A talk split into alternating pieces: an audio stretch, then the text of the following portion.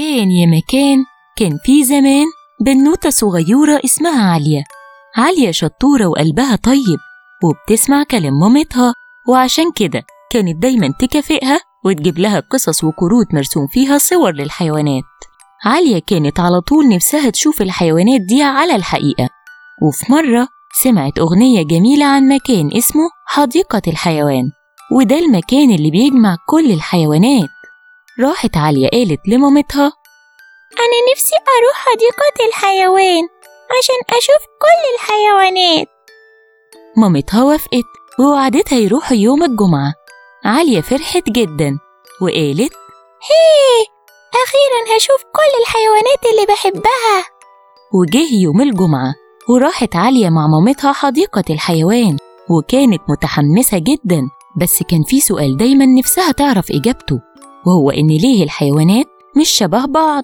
ردت مامتها على السؤال وقالت لها إن ربنا خلق كل الحيوانات مختلفة في الشكل واللون والحجم، ولكل حيوان صوت بيتميز بيها عن باقي الحيوانات، يعني الفيل غير الزرافة غير الأسد. عاليا سمعت كلام مامتها وقعدت تفكر في الكلام ده وتبص حواليها في الحديقة وهم ماشيين. بعدها شافوا جبلية القرود، وقد إيه القرود مبسوطة إن في أولاد كتير حواليهم. عاليا قالت لمامتها: الله يا ماما، ده القرد اللي كنت بشوف صورته في القصة، ده بيتحرك بسرعة قوي وديله طويل، سمع يا ماما صوته؟ عاليا كانت فرحانة قوي وهي شايفة القرود بتتحرك وتجري وتنط على الأشجار، وبدأت تأكلهم فول سوداني وموز وهي مبسوطة جدا.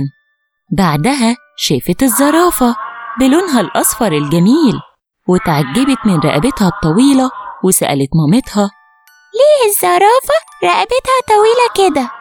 يا عاليا الزرافة رقبتها طويلة علشان تقدر تاكل من أغصان الأشجار. بعد كده عدوا من قدام قفص موجود فيه طائر جميل قوي. مامتها سألتها: فاكرة يا عاليا اسم الطائر ده إيه؟ عاليا بدأت تفكر وقالت: افتكرت، ده اسمه الطاووس. شاطرة يا عاليا، برافو عليكي، هو فعلا الطاووس. شايفة بقى ألوانه جميلة إزاي؟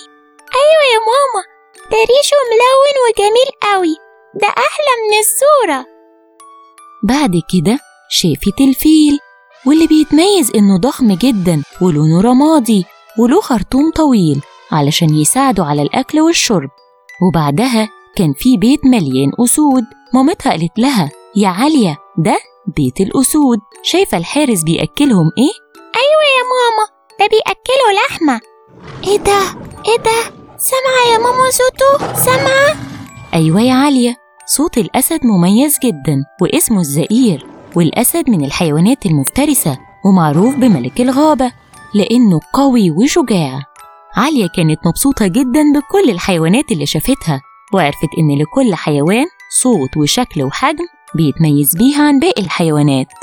وانتهت رحلتها اللي كانت مليانة صور كتيرة جدا ومعلومات جميلة ومختلفة عن الحيوانات، وشكرت مامتها بكل حب على الرحلة الجميلة اللي عمرها ما هتنساها أبدا. وتوتة خلصت الحدوتة.